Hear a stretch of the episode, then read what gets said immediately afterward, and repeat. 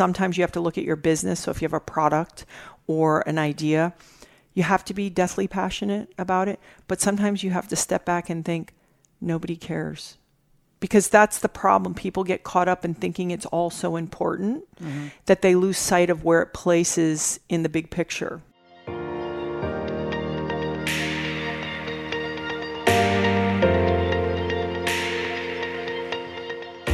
What's up, guys? Welcome to the Invictus Mindset Podcast. I've got former pro volleyball player, athlete, and mom with me, Miss Gabby Reece. Hello. Hello, welcome to the show, and thank you so much for making time for us to come spend some time with you. Uh, That's my honor. Before we dive into today, to today's interview, I want to share a cool little story with our audience as to um, one of my favorite experiences with you was my first time visiting you guys here in Malibu for an XPT experience. Mm-hmm. And I'm in the pool and I'm already struggling with a 35 pound dumbbell. Mm-hmm. And you're like, no, no, no, no, you're super athlete. He's been to the CrossFit Games. He has a 55. Mm-hmm. And I'm trying to do the, um, what's it called where you swim across with the dumbbell across your chest? I gave you a 55 with an ammo. Yeah, Wow. on day one. So I, I don't know if maybe I must have seen something though. Uh, Maybe. That's what you have to realize is I have done it a few times, Yeah, and yeah. I'm us- I'm not setting you up for failure. I really appreciated it though because I thought it was so cool. Like I got to experience Gabby Reece, the coach, in that moment, Mm. right? And like I knew you as the athlete, and so Mhm. to get that time with you was so cool. And like my number one asset when I think of you is that you're real and you're authentic. And that's one of the things that really gravitated me towards wanting to come up here and spend some time with you guys and interview you for the Invictus Mindset podcast. I was raised in the Caribbean, in the Mhm. Virgin Islands. I think that lends itself to it. I also think living with Laird for the almost 25 years, there's not a lot of those layers. Like Mhm. I think if I even started to be weird that way, somebody would definitely tell me like at night like what what were you doing? What was that? Yeah. so I just, I don't know. It feels like it works. And to be honest, I think when you have a job, you know, I was 18 when I started, you know, modeling and I was playing volleyball in college and then started, I became a professional volleyball player at 22. And I think what you see really quickly, first coming from sports, it makes it easier. You're, you're given a little more freedom to just be kind of how you are, Mm-hmm. I feel. And then the other side of that is you go, oh, I am, you know, an imperfect person. So if I portray that, I call it paint yourself in the corner. It'd be Mhm. like if you painted a room and that, but you somehow painted yourself in the corner and then you were stuck with nowhere to go. Mm-hmm. And I think really early on, it just seemed easier to kind of be like, here it is. I like that. And then, like I said, it gets reinforced I living think, with somebody I think like it's really Laird. cool, you know, in the modern day where we're in an age of social media, right? Where people can paint themselves in that lens however Mhm. they want. Yeah. But to realize how real and organic both you and Laird are is just so incredibly special. And so before we dive in and kind of unpack some of your many layers, I just wanted to thank you for, for, Oh. for spending some time with us. Oh well. I like Um, I said, it's my honor. You know, it's like if people want to spend time with you and ask you questions, and they're at all interested in you, I think it's really important to recognize that as it's a gift back really to the person. So Absolutely. And so, wh- where did your athletic career kind of begin? You you talked about growing up in the Caribbean, and Mhm. You know what what was your childhood like, and how did that funnel you into both modeling and volleyball? I think every person, for the most part, has some kind of w- interesting story in their childhood. I just think that's who we are. Even if it's like my parents were together and we grew up in the same house and everyone was pretty happy, you go, "Wow, that's a really interesting story, right? Mhm. That's unusual." My parents, my father uh, is from Trinidad. Uh, Okay. Was from Trinidad, and my mother's from New York, and they met in California, Marina Del Rey. oddly Oh, Oddly, nice. Probably at a party. And then I was sort of born. I, th- you know, you have to remember it was the late '60s, so I think there was a lot of like, you know, freedom going on. hmm And so my parents really were not together for too long. Then when I was two, I moved with my mom to Mexico City. She was training dolphins in a circus. Wow, what Yeah. an experience! Yeah, it was pretty interesting. And then um, I I got whooping cough, and so my mom was working, and she was quite young, and her neighborhood friend, like growing up, who married uh, like her high school boyfriend. So she, my mom was neighbors with him, and Uh-huh. that's how she met the woman, my aunt Norette. And I ended up kind of spending from two to seven in Long Island with my, I call them my Aunt Norette and Uncle Joe. During that time, my father actually passed away when I was five in a plane crash. I'm so sorry. Oh, well, yeah. But, you know, I always say that loss is different because it was not somebody that you saw every day. So then when my mom, when I turned seven, my mom remarried my stepfather, who's from Puerto Rico. Oh wow, And so she, I think, felt more uh, prepared to care for a pretty precocious child. And so I moved down to the Virgin Islands. And I've said this a lot. It's a really a gift to me because my father's culture being West Indian, Trinidadian, and then I got a chance to grow up in that culture and make that that was became my culture as well. I don't know, it just gave me different insight uh, maybe to my family that I'm I'm pretty close to on that side and just a different way of thinking and operating Just versus access to varying cultures too. yeah, and my stepfather being Puerto Rican and, and having an abuelita and an abuelito and like spending time in, in Puerto Rico and and I again I just think like when you grow up we called it the states. In Hawaii they call it the mainland you know. Mm-hmm. It is a very different mindset and I won't I won't throw it across the net but it's sort of I feel like when you grow up on an island you don't really have such an intense sense of entitlement. It's just a different deal and also I wasn't aspiring to be or do anything quite frankly, it never really occurred to me. And then when I was 15 and going into my junior year of high school, I sort of, I think idle time is a dangerous thing. And so my mother and my stepfather had broken up, and my mother decided to move to St. Petersburg, Florida. I had dibble dabbled like a little bit in sixth grade, a little more in like 10th grade volleyball. Was probably pretty awkward. I was six feet at 12 and six three at 15. Wow. Yeah, so you know, you're not like, oh, I, I have all my moving parts, I'm in control of them. That's probably not the case. And what was that psychologically at a young age? You know, being taller than everybody else. Was that challenging for you, or was that just kind of normal for you? Well, it's both, right? Like it was always normal. I was five feet at seven. Yeah. I was always taller than everybody. My mother's very tall. She was six, about six two and a half. So I was around someone very tall, and I actually was always okay with it. It just got old after a while. Like everywhere you went, especially when you're a young woman and people think you're much older. That can be uncomfortable because maybe you get sexualized early and like just certain things mm-hmm. to that where you you know you're aware mm-hmm. mm. Your guard definitely goes up a little bit sooner. Yeah, and I think you just kind of stick out. But the liberating thing is, is that you sort of go, okay, well, I'm not going to fit in, so I'm not going to worry about that. Because really, the interesting thing is, right, you become a young adult, and you're like, oh, well, how can I be different?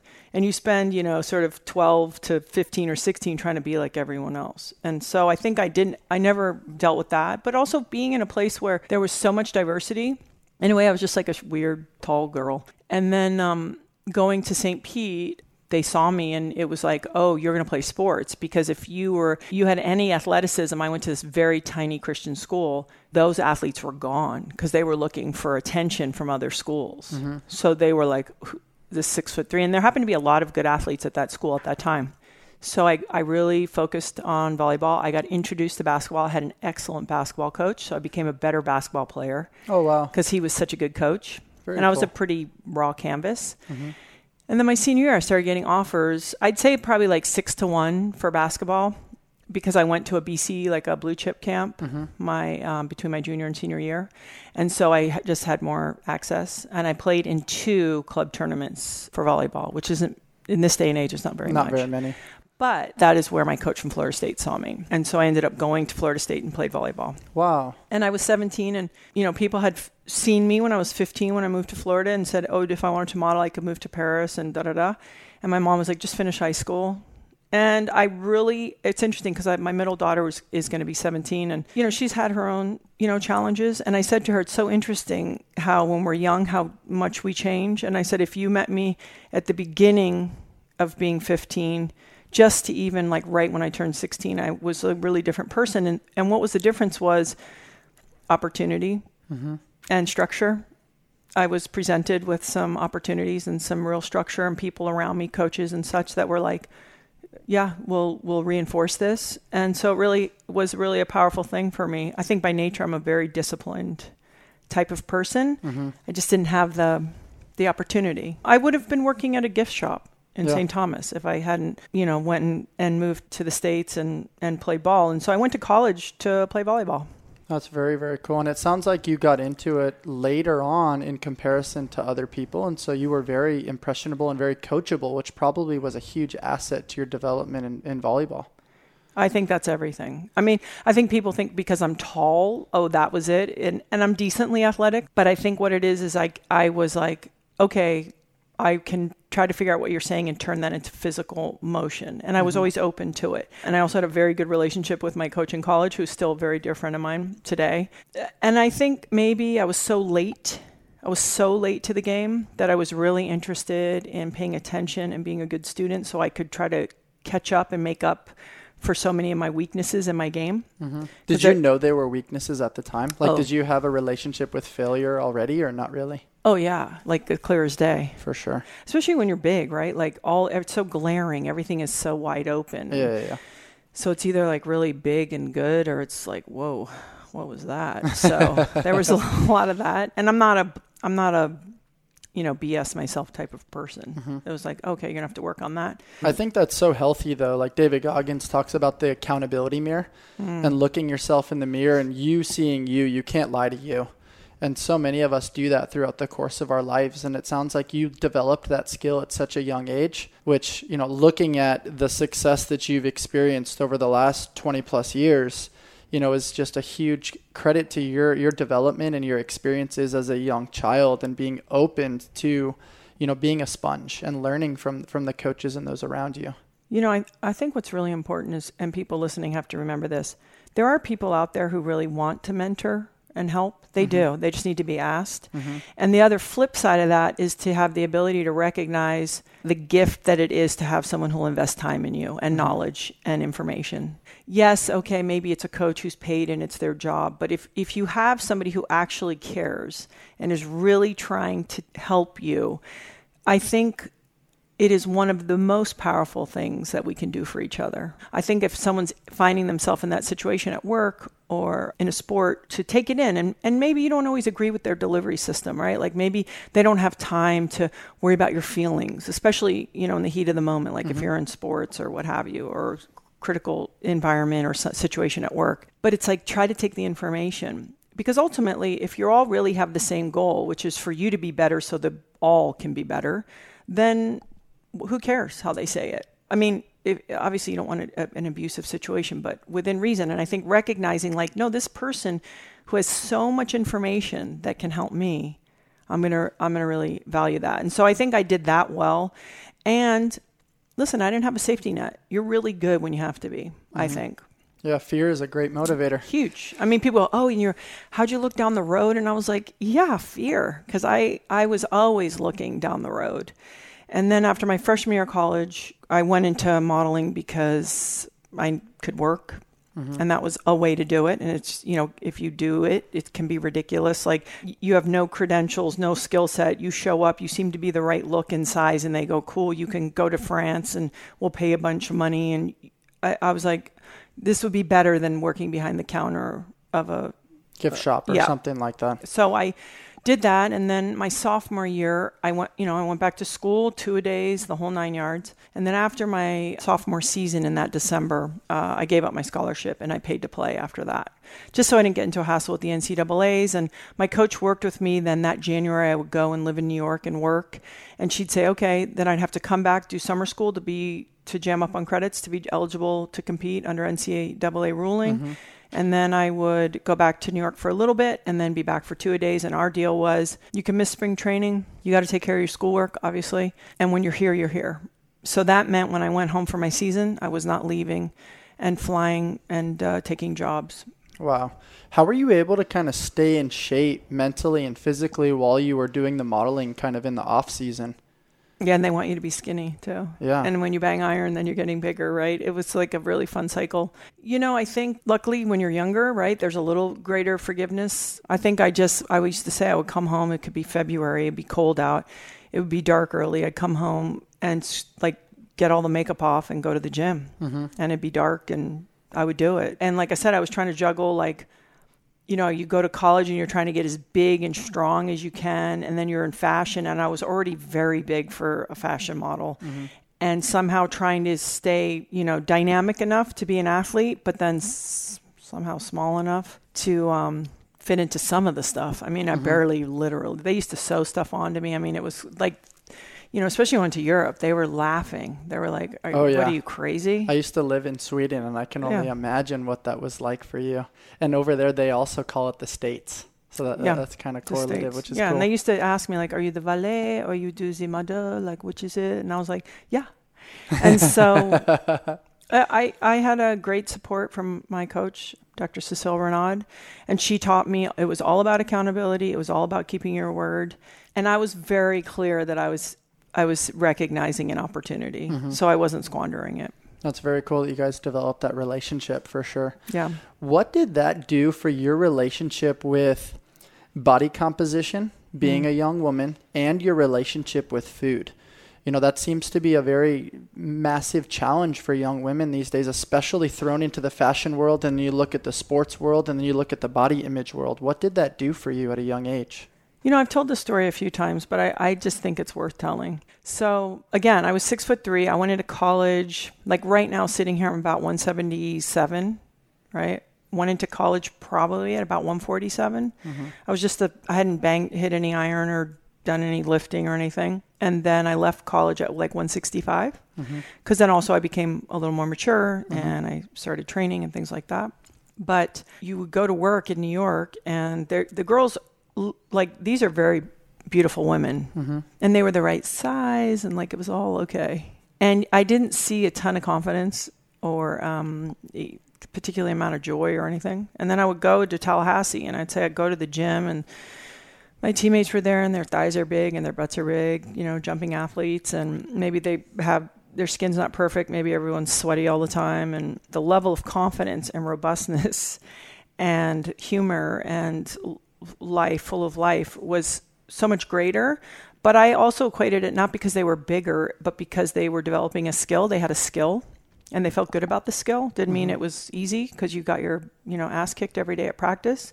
You know what that's like when you walk into a gym and it has that smell and you go, "Oh, we're about to get punished." Mm-hmm. That's what practice was, right? And so I was like, "Oh, okay.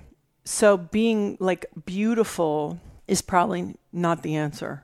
Wow. So I think growing up weirdly tall and then being around women of all different shapes and sizes, I was like, oh, I'm so drawn to these women that feel good about themselves, that have outside interests, and they are tough and they're they're not afraid. You know, my daughter recently played a tennis tournament and she lost, and she and she said to me, you know, the hardest thing is like, I was really embarrassed because she felt that, that the girl wasn't maybe as strong as her, and mm-hmm. also you know sort of like this big girl and not you know whatever. And tennis is a whole other story. But mm-hmm. I said to her, "Do you know how courageous it is to be willing to be embarrassed? Yeah. To be like, hey, this means something to me. I'm going to go out, and when if I lose, and we all lose, I'm going to be really uncomfortable." And I'm still willing to come out here. And I said to her, listen, that is the thing you know, I think for me it was so clear so early.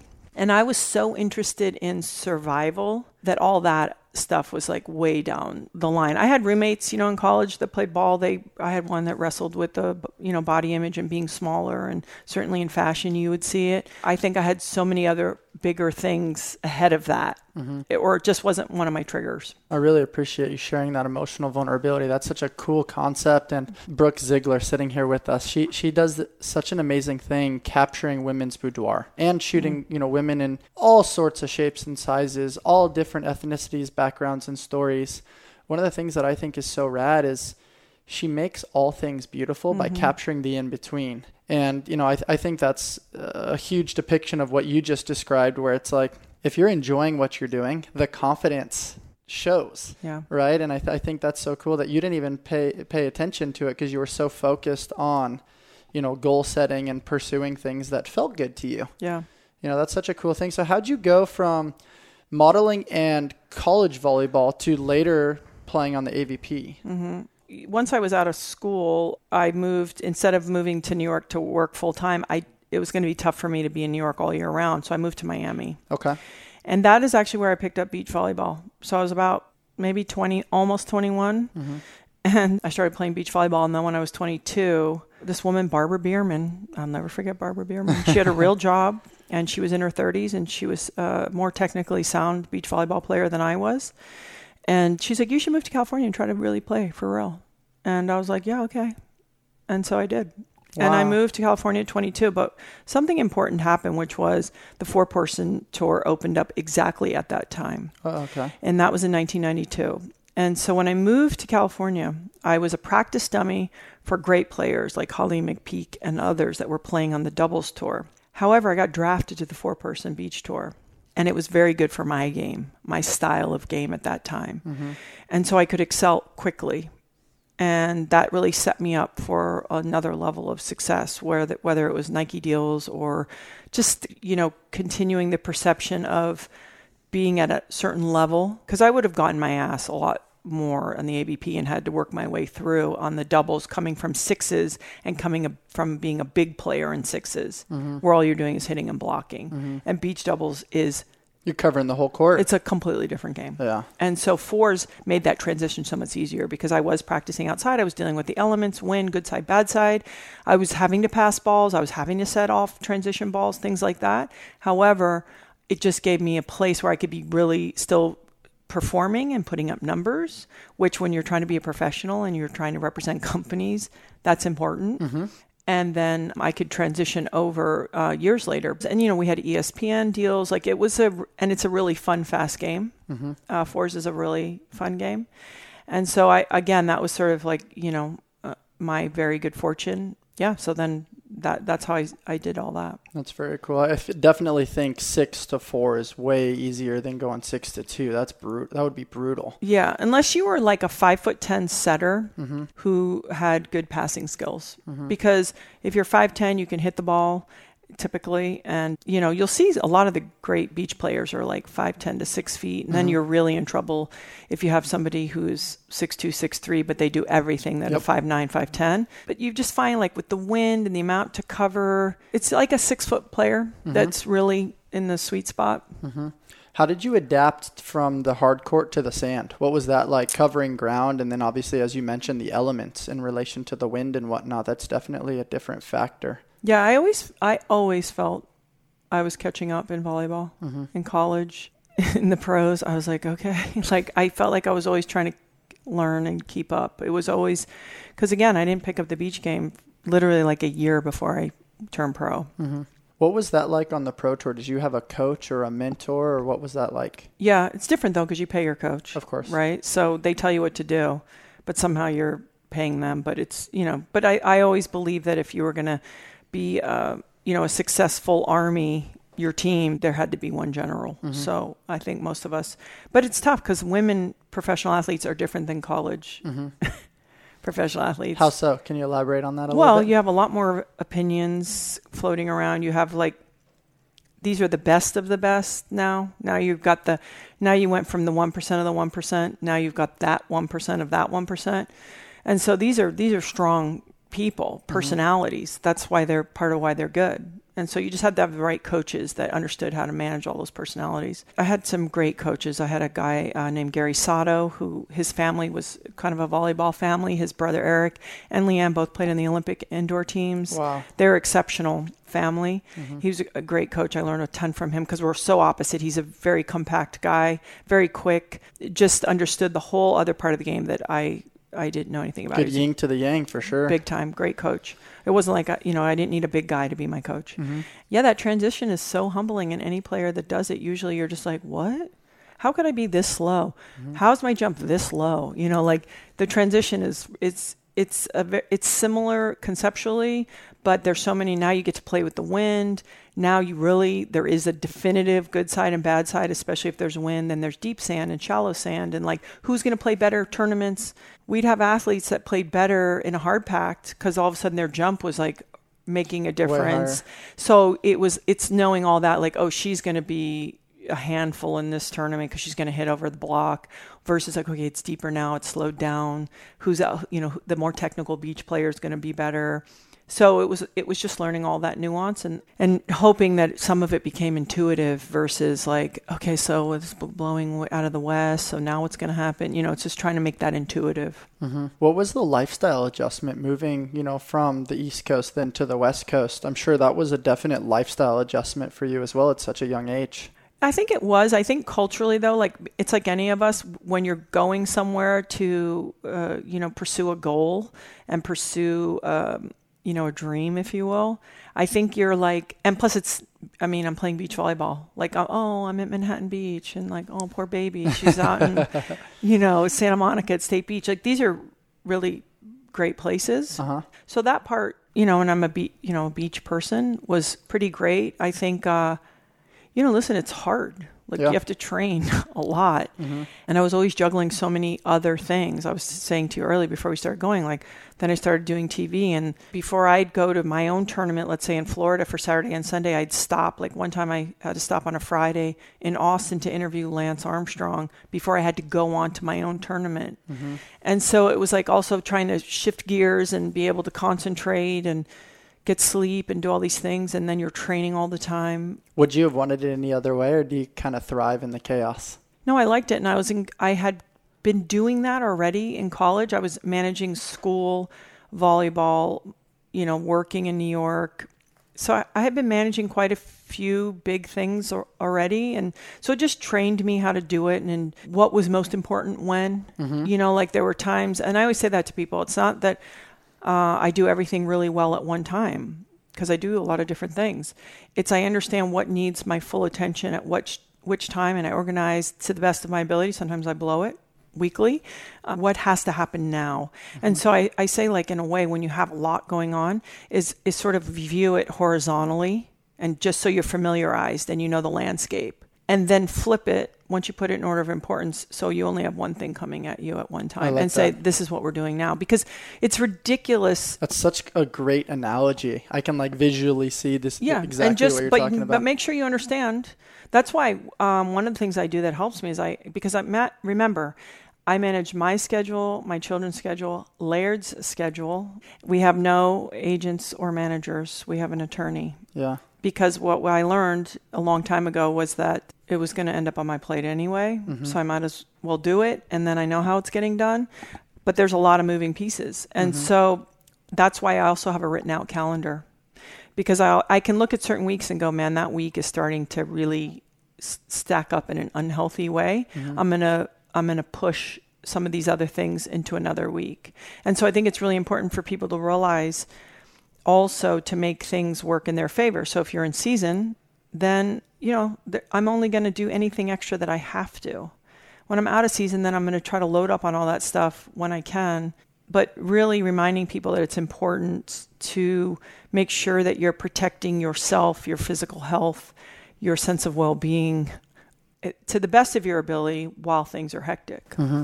I love that. I mean, in spending a little bit of time around you, the quote from John Wooden really resonates with me. Be quick, but don't hurry. Yeah. You're always very patient and kind of meticulous with the things that you do, but you always find a way to kind of chip away at the, the most important tasks. And I think that's such great advice. I really love that, that picture you just painted horizontal view and then flip it so you're very present on one thing at a time. Yeah. That's, that's a very, very cool mindset. You know, when you were going through that volleyball progression, did you ever go from four down to two or did you stay with four? No, I did go four to two, and I did that for a couple of years. I also, uh, my knees really started bothering me. The problem for me is I have a very deep love for volleyball because, in, in certain ways, volleyball kind of really saved me, like in the way that sport is supposed to. Mm-hmm. You know, like all the life lessons and the mentors, and like, oh, I got out of there, and then I got to college and went to college for free, and, you know, at least in the beginning. And I wouldn't have been able to. So I think my connection with volleyball is it's like profound. But because I'm also an intense realist, I started knowing that if I wanted to do anything else in my life, I should start sooner than later Oh, wow. and not play until I was 38 or 40 and be like, what am I going to do now? Mm-hmm. So I kind of started to exit volleyball around 30, 31, because I did have other th- things that I, I probably thought I was going to pursue. And then I did play a little bit. They asked me one time to play in a four person, they were trying to bring four person back because it kind of went, you can't have competing uh, disciplines. Yeah. Volleyball's too small. They can't Yeah. even have two football leagues. They can't have, Yeah, there's no way hard. they were trying to bring fours back because it is a very good feeder system to get all the college players Mm-hmm. to doubles.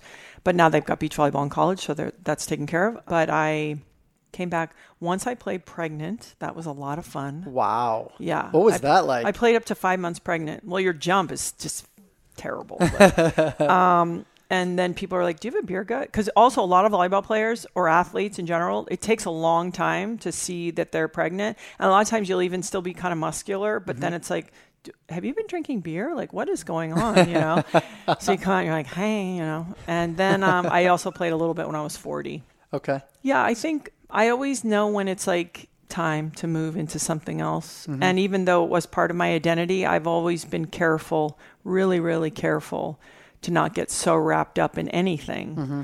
Uh, that was going to be my next question because the concept of retirement in any sport, when it's been your identity for so long, you know, can lead to depression, you know, or, or, or challenging things within lifestyle. What was that transition like for you? It sounds like you kind of made the decision mentally. You dabbled with it here and there to satisfy, you know, some of your craving for competition. But what was that transition like into, you know, the world of business and kind of what you're doing now, which is the life of an entrepreneur? Well, I think as long as I had training, which I have a very rigorous training life, I feel like that part of me was okay. It doesn't mean like, you know, every once in a while in sport, you practice so much and you get really finely tuned. And that's really a lot of fun to be that tuned at something, mm-hmm. you know, and uh, there's, it's sort of like a speed and a timing. It's, it's all this stuff that's really cool. But I think, uh, well, a couple things. I think I talked to a lot of people about this, and I've said, listen, if you've gotten to compete, like let's say in college, even people get bummed out, and I'm like, okay, but how fortunate are you that you got to be experience that level of excellence? Because most people don't typically. Mm-hmm. So rather than being completely tortured the whole time by that that is gone, to look back at it fondly and to go, I'm so fortunate that I got to I experience like that that's super you know, cool. At excel at that level of excellence. But the other thing that's really important to, to note, and I had a kid actually who came to an XPT event before uh, Corona, really talented kid from Clemson football, knees not so good, both of them, wasn't going to go on. Big, strong kid, probably was going to think to play in the NFL, at least have a shot, and then got through college. And so it was a senior year, and I was like, what we have to remember about athletes, most of them, is you're kind of like a loaded gun. So you just have to pick your next target you know, and not think that, oh, I'm a volleyball player. It's like that reworking of like, no, I'm Gabby, and one of the things I have done is play volleyball. And yes. to remind people that like your power is you, is your spirit. Your power isn't that you were very good at this one thing, regardless of what people say to you. And that means don't buy into that either. Mm-hmm. Like you're not extra special because you could do that either. It was like, wow, lucky for you that you got put in the environment, and you had the skill set, and you had the right people but also believe in that. You know, Ryan Holiday talks about like body of evidence. Yep. So when you go into new things, you go, I don't know what I'm doing, but I do have other experiences that have shown me I have a chance to figure it out. Yeah. And and only to focus on the things that you can control, like how hard am I going to work? What kind of attitude am I going to bring? If they say eight o'clock, can I be on time? I can be on time. I love that narrowing mindset of like controlling the controllable that you're referencing. But also, when I came back from Sweden, I was in LA for a little while and I remembered people were always like, "Hey, what do you do?" Mm. And I remember that question was so tough for me because it was like, what you do does not define who you are, right? Who you are defines who you are. Yeah. And I mean, Laird and I chatted for a very long time about, you know, the the goal for him, and he talked about the varying hats he wears as you know an athlete, a parent, a businessman, a husband, a father, so many different things but the overarching concept and principle was be a good person, mm. right? And you know, if, if all these other things outvalue being a good person, then we need to restructure you know that that value system and it sounds like you did a very good job in grooming that within yourself through your volleyball career yeah and i just think that i knew that i had to answer to myself even mm-hmm. when i was very very young because i was isolated a lot so i remember having to answer to myself and listen, I think overall I'm oriented towards, you know, I'm not overly self destructive. I'm oriented naturally towards certain things. But then within that, right, you've got to work on the ego and you have to work on, like, I have, I armor up. So if I go, like, oh, why are you armoring up? Probably because I'm afraid, right? So it's like going, okay, well, you don't need to do that anymore.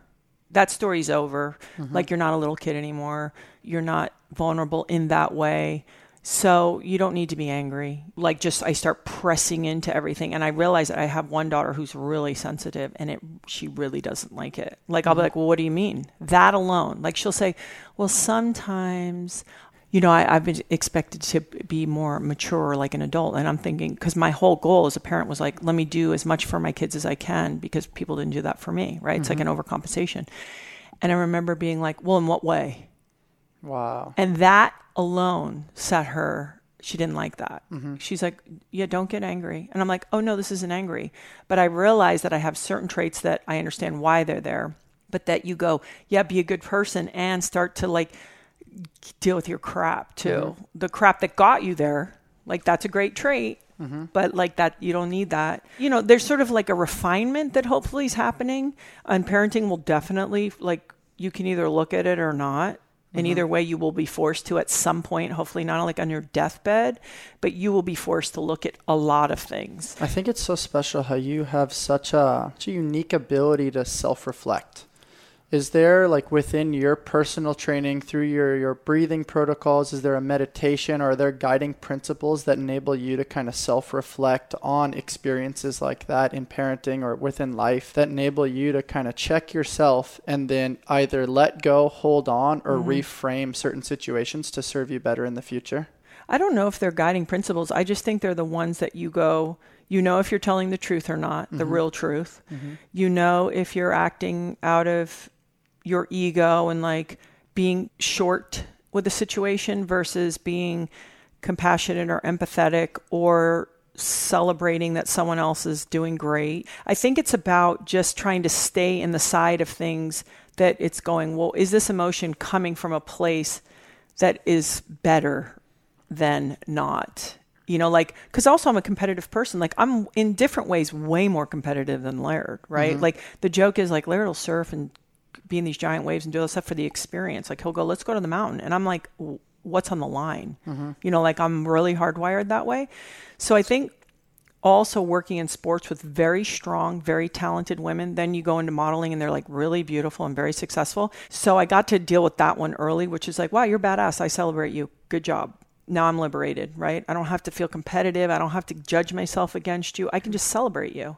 Now, as a 50 year old woman, I can see a young, badass 22 year old girl and be like, congratulations, you know, I can celebrate you. Mm-hmm. So I think it's just being clear always with yourself. And what's been really helpful is I can also, if it's like really an ugly one, which for me isn't usually so bad, but it's still, you know, like you go, oh, there's that's ugly, is I can say to Laird truthfully, like I had this reaction and I know where it came from and I can verbalize it. Eh, because Laird has also taught me like feelings don't have to be good and bad; they can just be feelings. Mm-hmm. And so sometimes I, amazing. I love that. But it's true. And that's sometimes so cool. if just identifying to someone that you trust, hey, I was really shitty today inside. Like I felt it. Like I was ugly and mm-hmm. I and I just wasn't being disciplined or well, I just wanted to have that reaction because it does. It takes like more patience and more discipline to be like, oh, okay, I see that, but I'm not going to react that way. And some days you're just like, yeah, I'm reacting that way. Mm-hmm. So I think it's also helped to have somebody. And listen, I've had a few years. I mean, I'm not, I wouldn't call myself old, but I've had enough where I should be learning this by now. Mm-hmm. I would think. I, I would also say, like, just spending time with the two of you guys. Yeah, you've had a few years. Yeah, you've been around the block a few times. But you both, and I said this to him a little while ago, you both maintain a childlike mindset. Just that genuine curiosity right? And his is, you know, in the ocean and, and exploring. And I see yours a little bit more mental, mm-hmm. which I think is really, really cool and really special. What are some of the things that, you know, stand out to you in your time as a parent? You know, what, what are some of the things that you've kind of crossed paths with as a mom, other than kind of what you just described, that mm-hmm. like you think would be valuable to our audience? You know, there's a lot of phases in parenting, right? Like there's the initial when they hand you a baby and you think, I don't really know what I'm doing, but I inside know what I'm doing, right? Wow. There that happens. Just trust that. It's and it's also a very personal experience. So you'll meet certain parents who put their kids on schedules and certain kids people who don't. And so make sure to trust yourself in that process. You will be exhausted. Your relationship will go through a uh, transition, right? Especially like it's the first baby. It was just the two of you, and then now it's the baby so I, I would say that um, I would be patient with one another through that process. Um, I've also often said this to men, and I never give too much advice about this, but I would say that it's so imperative to treat your partner at that moment like your girlfriend. Mm-hmm. Because she's already shifting in so many ways. Her physique is shifted, even temporarily, just to have the child. Her life is upside down, even if it's great. She doesn't need you to act like, like I've heard guys like, how's my you know like the little mommy doing i think it's really important that you don't do that especially like if you have a nursing mother mm-hmm. there's no higher state of being a mother like you're nursing so what you need is someone to treat you like a human being mm-hmm. Make Okay. you feel loved and feel sexy. In yeah, that, like you're moment. a person separate from it, even though that's the most powerful and you want to be there and it's a draw and it's temporary. In that moment, if I, I could say to the partner, mm, treat them like your partner. That's amazing advice. Because later, right, it feeds into back into the dynamic of the relationship and the romantic elements of the relationship versus now we're business partners or partners on raising children. Also, separately, how do we defend the relationship, right? Mm-hmm. It's important. Because also, in a heterosexual dynamic, let's say where if the woman had the baby if the man understands how to do that he will then probably be creating the dynamic of the energy he wants back which is to be adored and loved and appreciated. But if he's like how's my little you know it's like okay. You feel ostracized a little kind of or just it's not going to get he's not going to get that thing that he's probably hoping sure. for. So i would say that. And then when they're two to you know seven they're i mean it's all really cool it's very tiring right like all of a sudden and so if you're a working person or a working woman i would say just believe that who you are will still be there on the other side of that and if you feel drawn to stay home with your kids don't be scared that you will lose that window altogether because you won't. But if you feel to go to work or you have to go to work, then don't. Then you're showing them an example of what having to work looks like, and that's good too, mm-hmm. right? So it's always about reminding yourself there's something really valuable happening, whether you're staying home or, or going to work. Then where where it really gets interesting is when they're about 12 and you're dealing now with social media and electronics and what have you. And what I will say that I have come out with, so we have a 25 year old, almost 17, and 12 year old, three daughters, is actually we're probably not supposed to get it right. Mm-hmm. And there are people who come out of houses and they go, my, my parents are amazing, and that's cool. And that is a very unique dynamic. I think what happens is, is like you go, Am I too tough on them? Am I not tough enough on them? Do I give them too much? Don't I give them enough? I should have read to them more. It's like all this stuff that you're always hammering yourself about, always. And I think once we accept humbly that if we try to show up and do our best, and like when we know for sure we blew it, that we have to apologize and also to listen to really unpleasant things about yourself, because your kids will sit and tell you, mm-hmm. and they might not even be right but you could just listen, right? Especially if they're making like an earnest effort to really express their feelings. They're not just trying to be like mess with you, right? Mm-hmm. That it's not you're not going to ever feel, I don't think, killed it. Wow. I think it is the one thing and Laird and I talk about this a lot. It's like maybe you're not meant to get it right, so you just humbly show up every day. Do it the best you can. If you learned something new that's better, take it. It's a constant pursuit of It's- trying to, to trying to catch excellence, but it's always a little bit ahead. and it's the most important thing. Mm-hmm. And they also have stories about you. Like they'll leave your house with like a completely different reality than you did. Mm-hmm. Like my experience in that house was this, and it's like, is it? You know, was Yeah. it? And so within that is a really interesting lesson of you can't really control another person Yeah. and you can't you can't get them to think about it or see it the way you do. So what you can do is you can show up, you can try to accept them really for who they are, which is very hard to do as parents mm-hmm. because you want them you want it to be easier for them and you want them to be how you think they should be. And the fact is is that is not what happens. They are really who they are and you think, "Ooh, that's going to be a tough lesson," or maybe you won't have friends, I don't know, like whatever we think. What's it like when you can almost foresee the struggle that they're about to go through?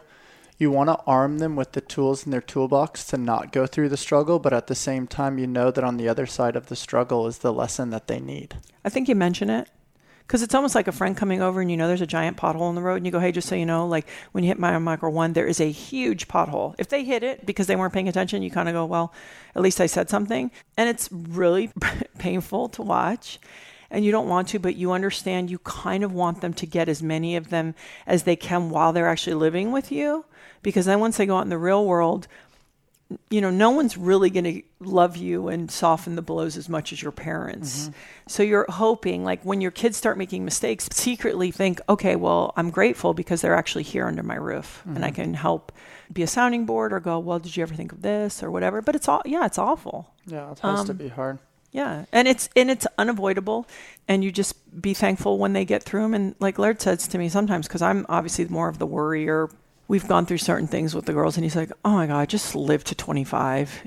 You know, like sometimes it literally gets down to that. Yeah. Like just survive, because then we can work stuff out. Like, but if you're not around, we can't. So, and sometimes we go like, well, what school are they going to go to, and what career are they going to have? Yes, scratch all that just make it. But like, I think one thing that's really cool just in watching year two dynamic, I think um, I had just finished doing some pool stuff with Luca today, and I was in the sauna for a while, and Laird was, you know, just walking past the pool, and you were having a conversation, and he walked over and just kissed your shoulder. mm-hmm. And in that moment, I thought it was so cool because your children get to observe and watch true love. You don't have to tell them, yeah. right? And now when they go into the world, they get to, you know, pursue whatever their relationships are going to be just through observation, which I think is so special. Yeah. You know, that concept that you said, like always be dating, right? Like treat them as if they're you're always your boyfriend or girlfriend. Always. That's a, that's a really special piece of advice. So, as your girls have continued to get older, what have you and Laird done to make time for yourselves where you still get time to play? Mm-hmm. Maybe you incorporate the children with your play. Do you individually take your kids on dates so you get that one on one time with them? What does that look like for you guys as you're not only personal high performers, but also Mhm. really successful business people as well? I think because we have weird schedules, we don't have like date nights and things. But Laird will inevitably always take the girls, you know, individually. Some, you know, it's more about like he's taking them places and where Mhm. they want to go, or they want to go to a friend. So he he's quick to go and just take them because if the window's there, he's he's going to take them, right? So I think it's it's more about that. And as far as us carving time out for ourselves, the fact that part of our job is to work out and to be, you know, a semblance of fit. Laird is obviously in pursuit of large waves, and that's why he wants to perform. I just need it for sanity, but also if I'm going to be like, let's talk about self care, but I'm not doing it, people are going to look at me like, I don't think you're doing it, right? Mm-hmm. I need to show up, and people need to think, well, she's doing something. Right, like I don't know what it is, but something, mm-hmm. and so that becomes that's my time. Mm-hmm. If I get to train, uh, that's my time. And then, you know, as far as Laird and I, I think it's like, you know, we we again, it's that it's that temperature. Like, hey, you know what? We should probably sneak away. You mm-hmm. know, so I think it's it's again, and I say this in training. People can go like, well, my day's off on Wednesday. Well, if you feel really good on Wednesday, but you're super tired on Thursday, maybe you should train on Wednesday and take Thursday off I love that you said that. and so I, Sometimes people just get robotic to the Yeah. schedule that's written down, but in reality, they got to intuitively pay attention to how they feel. Yeah, and I think also relationships like there are these like dynamic things, and sometimes it could be like, "Hey, we seem off kilter. Maybe we need to connect. I'm gonna we'll clear something or whatever."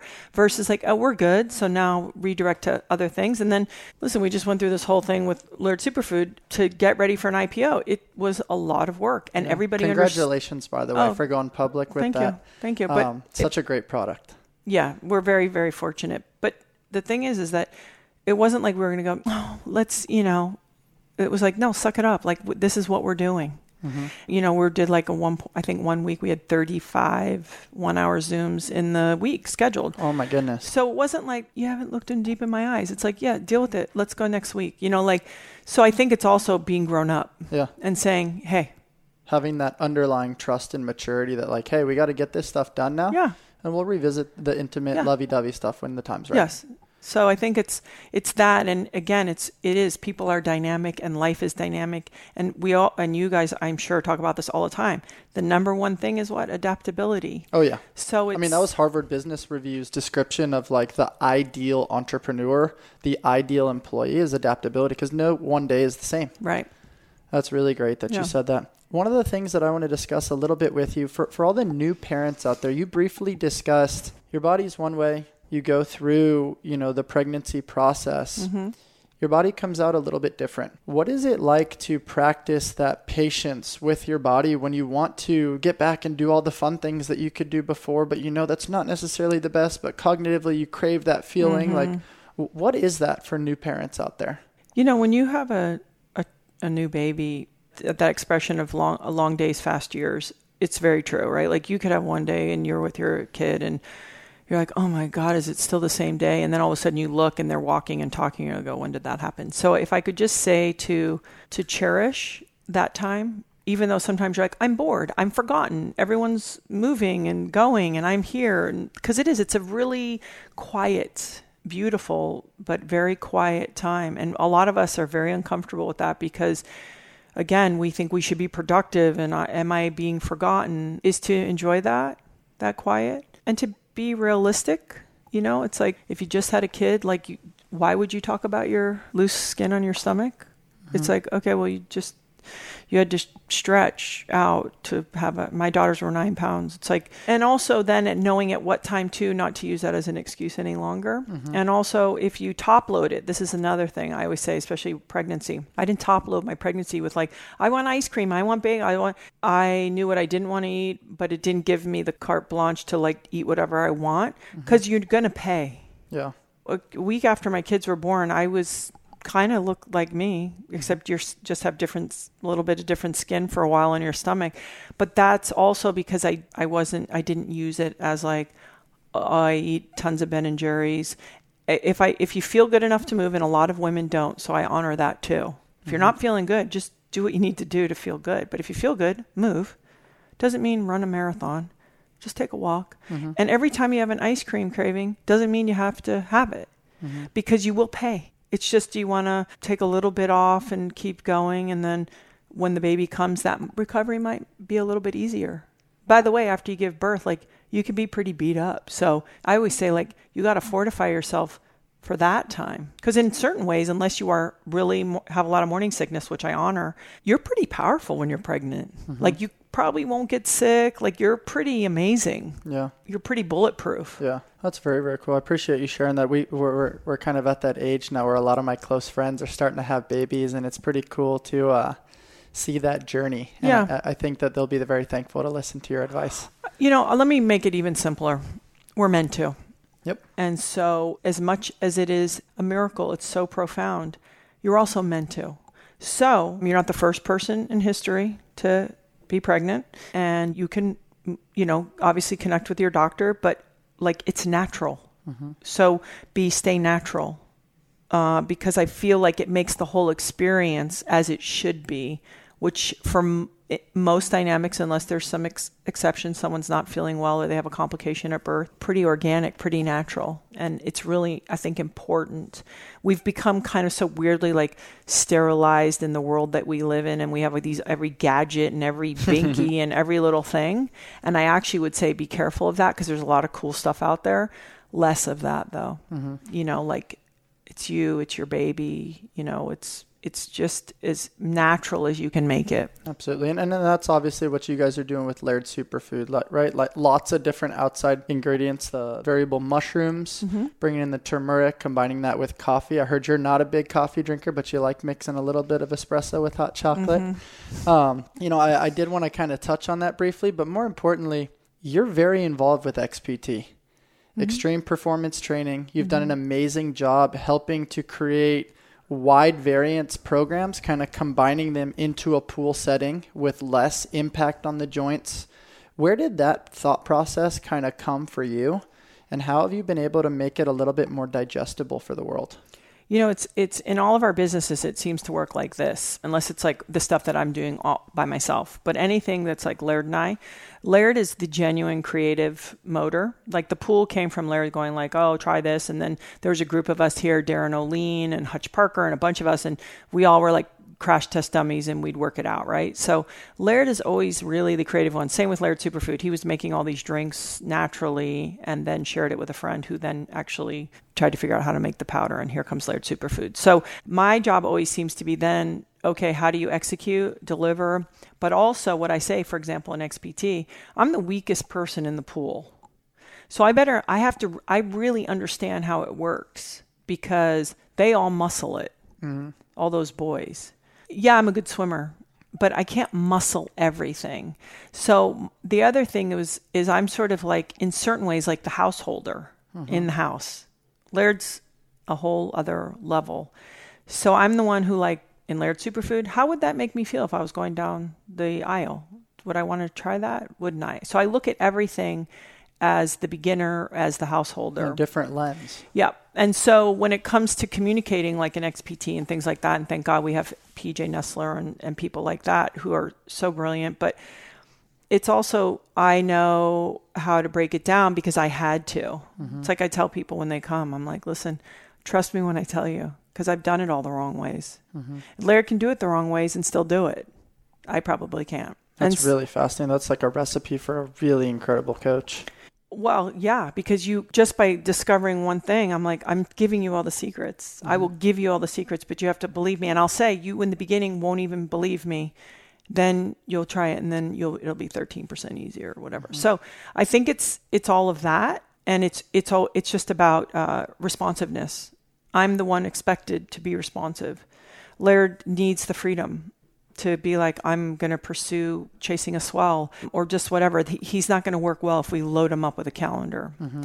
So I think being responsive is is my thing. Understanding who we are individually, like if things don't sound right, I'm like that doesn't sound right, that doesn't feel right. So making sure that the things coming out of whether it's XPT or Laird Superfood uh, match who we hopefully are and who we're trying to be, which is also this thing of like we're not here to tell anyone how to be. We're just wanting to say like, hey, we've che- we've tried this, we've kind of organized it into a system. If it appeals to you, then you might benefit too. But I, I get allergic to like uh, we got to do this, and it's the only way to do it. And it's the best thing ever. It's like no, not really. I mean, it's pretty badass, and the pool training is extraordinary. But that's got to be that person's discovery. Mm-hmm. I just love the open mindedness, which allows for constant innovation, constant adding of value. There's very limited stagnation with the with the model of XPT because there's constant variance. I mean, playing on how Laird shifted the assault bike and just a slight variance within angle changes the stimulus completely and can be mm-hmm. very very relevant for a wide variety of athletes. Yeah. Especially ones that are really high level because then it's like, okay, you've already been doing that. So let's, now you're ready to go to the next, right? So I think it's always doing that and not being, you know, dogmatic about things and staying open. Once, you know, it's interesting, like uh, with PJ or Mark or whatever, when they, when they come over, what I really appreciate is both Laird and I respect them so much that they, if they go, hey, do you want to try this? We go, yeah. Now, if I don't trust you or I don't like you or I don't know you mm-hmm. and you're like a know it all, I'm probably not going to be super receptive. Mm-hmm. But I think it's it's always being open to things can be done a better way. And also this could be for a time in a season and then it might be something else. Yeah. You know. And certain things like you should go to bed early, you should be hydrated, managing stress. These are going to be universal, you know, pillars for all time. But it's also realizing like hey, we're always learning and doing doing new things. The thing that makes me interested though is how everyone's into hacking everything right now because of technology. Mm-hmm. And so my only thing is to remind people too though like hacks work when you're already doing a lot of the right stuff. Yep. It's just to me gibberish or long term the long term ramifications might be something you don't want to deal with. But it's more like, hey, if you're doing all the right things and you get some hacks, that the worst thing would be that nothing happened. Those would be the interesting ones, but there is no substitute for tension on the system. Oh, I totally agree. And so, I mean, that kind of dials in the concept of simplicity is the ultimate sophistication. Right. If you're not doing the simple things well, why add complexity? yeah, You know, if I were to, um, you know, since the world really likes like this or that, right, right, right now, yeah. what are like five things that you know you would say must be like foundational staples for self care? I went into college at 1987. If that gives you an idea how long I've been thinking about moving around. And before it was like about metrics, like right vertical jumps and like calories and all that. But I think actually it has to start at the essence, at the one spirit and their real clear understanding of their why. So before you can even get into the five things, you have to really uh, make it that it's valuable to you. Not something one other thing that you have to do, but that you cherish the gift that is your health and even when you don't want to, you still understand that it's one of the most important things. So once you can get in a real relationship with that, and I think athletes who've been injured, I feel like when you don't even know if you can walk across the room without a crutch, you start to go, "Oh, wait a second, my health. Like I'm not. I'll maybe not take it for granted." So I think it's starting there, and then yeah, the basics. Okay, sleep is number one. There's nothing to talk about if you're not sleeping mm-hmm. because you're not recovering. And you're then you're moving into crazy chemistry because that's the other thing, right? We're just chemistry. Mm-hmm. I'm in a good mood. I'm in a bad mood. I have energy. It's like it's chemistry. So take care of that. And then I think for me, food is the one that I, I notice impacts me the greatest. So hydration and food, we could put them in the same bucket because it's sort of like what you're taking. And for me, it's like figuring out the way to find moments of peace. Because if I'm just always revving and ramping and edgy and like hitting the marks and deadlines, I'm kind of missing the point. So I think just having that stillness to kind of do that check in, Mm-hmm. like, well, how am I doing? Am I mad? Is anyone mad at me? Do I need to apologize for something? Am I doing enough of this? Just I to have those that. moments. Just taking a moment uh, to, to check in and stillness. That's like really even cool. if like, wow, you kind of ate crappy yesterday. You might want to get on top of I of mean, the analogy I think of is like being in the pool doing those beast makers with you guys. hmm When it's super chaotic, what happens? There's bubbles everywhere you can't see. Yeah. But then when you like slow down, it's not so chaotic. The bubbles go away. You get a little bit of more clarity. Yeah. And, uh, and I think that's important. And, and I think being around people that you learn from as far as your self care practice. So I always say sometimes you'll train with people and spend time with people that you actually don't hang out with that much. But in that pocket, you're more like minded. So for people to understand, you don't have to make all your best friends your training partners, but you also don't have to make your training partners your best friends. That you mm-hmm. might actually have, you know, different people for different things. And it's really important to have people smarter than you so you can learn. Don't have people that agree, like they train just like you, they move just like you. Do something uh, with people, People that, are push against the different. grain a little bit. I think so because it keeps you you expand and then no one's afraid, no one's locked in. And also, I hate to say this and this is very female and I don't care. I'll say it. You can't compete with every single person that you know. Mm-hmm. Like at some point make it a collective that you're all trying to help each other versus like Step on each other to get. I to the think so because I don't know. For me, that gets really annoying, and then I get I, I start feeling like I want to. I don't know. That get aggressive and weird, and I think it's like a weird poison. Now, if you're brothers and like you've done this your whole life, and okay, he got you up the mountain today, fine. If that if you guys can do it, that's cool. But I find that it's better if like overall we're all kicking our own asses and each other's, but in this collective, elevated way, I think is important. And I, I can't believe I'm saying this because this is so not me, but I would say that in somewhere in there, you have to find that you enjoy it. Yeah. You have to have fun. Like Laird is the fun guy. I, me, I'm like, whatever. Like, again, it's like, what's the point? What's the end goal? And I've really tried to get better at that. So I think it's the standard stuff. Like I lift weights. I'm a female. You've got to have tension. And people have asked me that, like, if you're a girl, what do you think is more important? I actually think as you get older, you need to have resistance. And they go, I don't want to get too big. That's my favorite statement. It's like you know how hard it is to get big, but okay. Um, so I think you have to have resistance training in there as well. But really, it has to come from your why. It, if you haven't really made your bed about your why, you can't do it day after day, month after month, and year after year. There's just no way. You have to have that foundational concept it's to give you purpose to get out of bed. And there's too many other things to do. Yeah. I, mean, personally, I could sit at my desk all day long mm-hmm. and just, you know, do work in work. And I think so. It's so easy to find these other things. And if you're a new mom, because you asked about them, I've said this a lot. You may only get 15 minutes here and there when the baby's sleeping. That's enough. Get it, take it, walk, body squats, whatever it is. And also, as your kids get older, if you get that hour that you say, or mommy's carving out these 30 minutes, and during this time you're going to be with dad or, you know, auntie so and so, unless someone is like dying, that you're ferocious about that th- those 30 minutes. Because love that. everyone will take it. Mm-hmm. And they're not being mean spirited they have they need stuff. They need snacks. They need you know this. My husband needs to know where that is. Whatever. They'll take it. So in that moment you have to be gnarly and say i'll get to you in a few minutes I love that. Thank you so much for your advice. And once again, thank you so much for being with us today. To conclude our conversation, I have some fun little hitters for you that all are right about already 60 to 90 Okay. seconds that are kind of fun. What's one thing that you wish you would have known when you began your career? to stretch more Me too.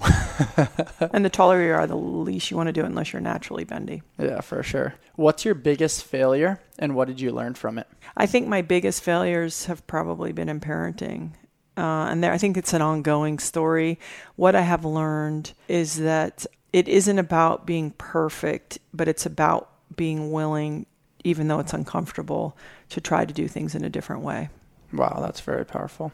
What advice would you give someone wanting to pursue a career similar to yours? My thing is, everything I've done is because it was a real natural extension of what I wanted to do. So, my advice to anyone who wants to pursue anything is if you want to do it for attention or you want to do it because you think you're going to make money, that's okay too. Be honest about that. But I don't know that that's the path to like, oh, now I, I'm really enjoying this.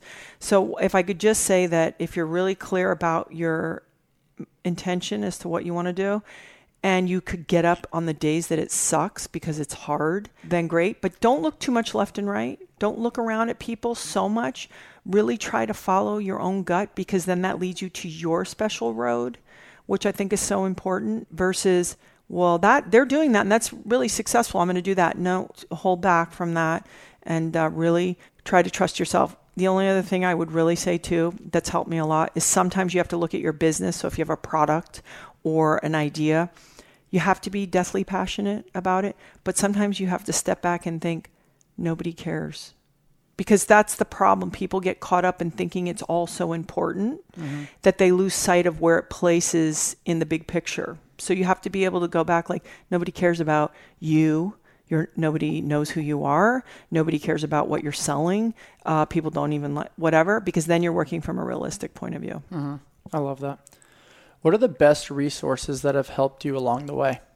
Well, just being willing to say I don't know and can some I like I just went through this recently where some of this financial stuff I'm like I don't really understand part of it so I just call people and go okay can you explain this to me so I think being willing to learn to say hey I don't know can you help me can somebody explain it to me that's a really good one and resilience like you're going to get knocked on your butt every single day mm-hmm. and being able to take constructive criticism and not take it personal is really valuable because that just helps you get where you're where you think you're trying to go at least. Mm-hmm. Who are three people who have been the most influential to you? I think probably my college coach, Dr. Cecile Reynaud, was highly, highly impactful. I don't think I would be here if my Aunt Norette hadn't taken me in when I was a kid and gave me stability and love. It might have gone a really different way for me. You know, maybe I I would have been really wounded in a way that uh, would have been harder to recover from. And I would have to say Laird because I live with Laird. You know, I always say whether Laird's even right or wrong, he's always willing to be himself. Mm-hmm. And believe me, he's not always right. But the courage to say, I'm going to trust myself and do it for my real reasons. And also, if I have something to say to somebody, I will say it directly to them. There's a a confrontational nature to Laird that has really been helpful for me because as a woman, we're you know, we don't want to rock the boat too much. And sometimes, if you're going to, especially in work, mm-hmm. like if you're talking about work or sports, you have to drop off information yep. and it's uncomfortable. And so uh, I think it's been really helpful to be like, I know you probably don't even like me, but it's okay because I have to drop this information off. Mm-hmm. You know, that's hard for us typically. It's like, you know, women will start emails with, "Is that okay? You know, is this sorry I'm late or is was if that's okay with you?" And sometimes, like, I really think if you're going to just be in work or in sport, it's like, "Hey, this is just how it is." Yeah, and yeah. and it's it's helpful.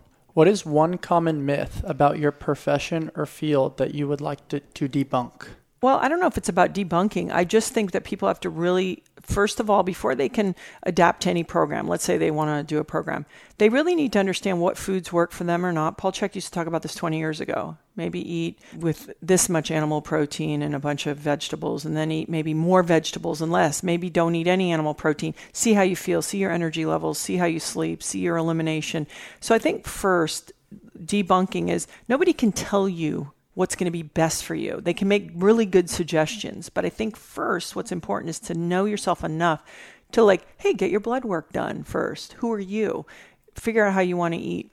And then get in there. Uh, but if you if you think you're gonna have like a trainer and they're gonna babysit you and somehow that's gonna put you into miraculous shape, or they have the answers, I don't actually think it's the case. I think it's the most important for the person to be their advocate. And if somebody is giving them a curriculum or routine that really feels good to them at that time, by all means. But that doesn't mean it's going to be the end all be all. You'll have mm-hmm. to adapt and do something else. So I think it's not about debunking it, it's just about you understanding that the health and fitness space is a tool. Mm-hmm. You made a really cool comment just with regards to understanding context and coaches being really suggestive, right? They can help guide you down the appropriate mm-hmm. path. And maybe that that suggestion is appropriate for that moment in time. Yes. But not necessarily permanent forever. And just because it works for a few people doesn't mean it will work for everybody. Right. And so I love that. One of my favorite lines from a, a really like successful strength and conditioning guy that I look up to is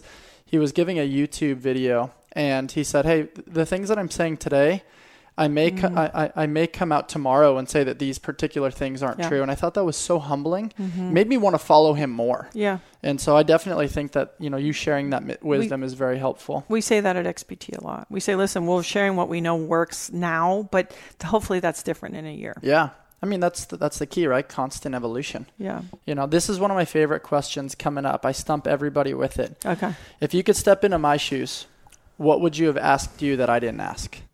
Well, I guess I would ask, I would have asked me if I was maybe afraid of anything or What are you afraid of? Um, I, I don't know. I think I'm afraid of not taking advantage of whatever opportunities or relationships are in front of me. And, you know, we're all temporary sort of stewards of talents, all of us. And so I just hope that I'm a person that doesn't waste or isn't frivolous with any of the temporary, you know, gifts or talents that I'm given.